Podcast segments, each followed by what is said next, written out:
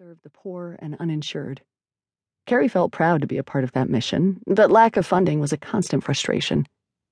In her opinion, the omnipotent budgeting committee relied too heavily on cheap labor to fill the budget gap, which explained why fourth and fifth year residents basically ran the show whenever they rotated through BCH.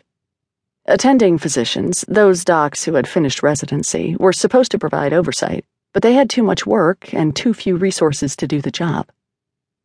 If the constant budget shortfalls had a silver lining, it could be summed up in a single word experience.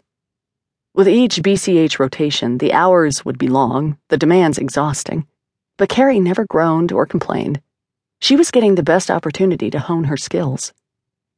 Thank goodness Chambers University did its part to fund the storied healthcare institution, which had trained some of Boston's most famous doctors, including the feared but revered Dr. Stanley Metcalf staff neurosurgeon at the iconic White Memorial Hospital.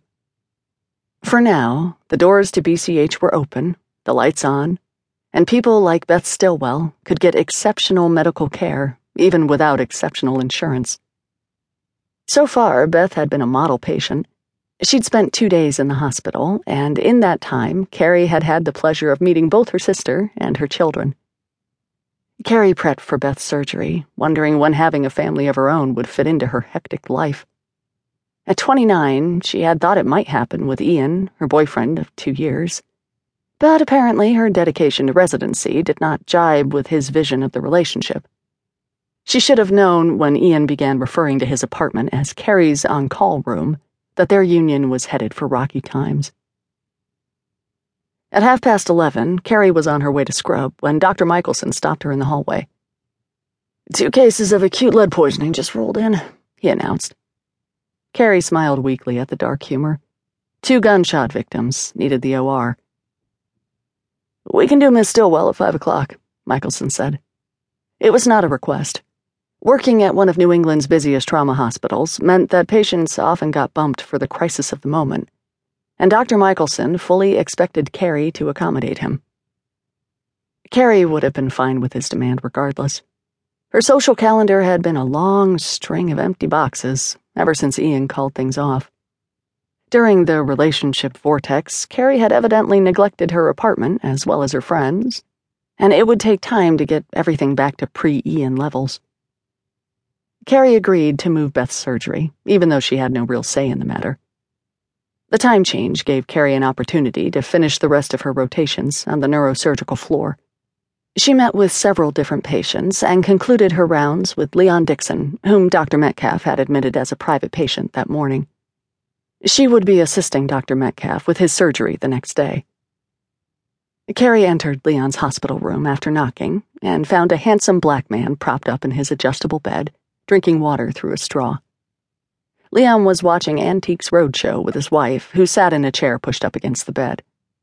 They were holding hands. Leon was in his early fifties, with a kind but weathered face. Hi, Leon. I'm Dr. Carrie Bryant. I'll be assisting with your operation tomorrow. How are you feeling today? Pre- eh, eh, eh, I'm Phyllis, Leon's wife. He's feeling pretty crappy, is what he's trying to say. Carrie shook hands with the attractive woman who had gone from being a wife to a caregiver in a matter of weeks. The heavy makeup around Phyllis's tired eyes showed just how difficult those weeks had been. Carrie had yet to review Leon's films, but was not surprised about his speech problems. The chart said he'd presented aphasic. She doubted he'd stuttered before, but she was not going to embarrass him by asking. Leon, could you close your eyes and open your mouth for me? Carrie asked. Leon got his eyes shut, but his mouth stayed closed as well. Carrie sent a text message to Dr. Nugent in radiology. She wanted to look at his film's stat. He has a lot of trouble following instructions, Phyllis said as she brushed tears from her eyes. Memory and temper problems, too. Something is going on in Leon's left temporal lobe, Carrie thought. Probably a tumor.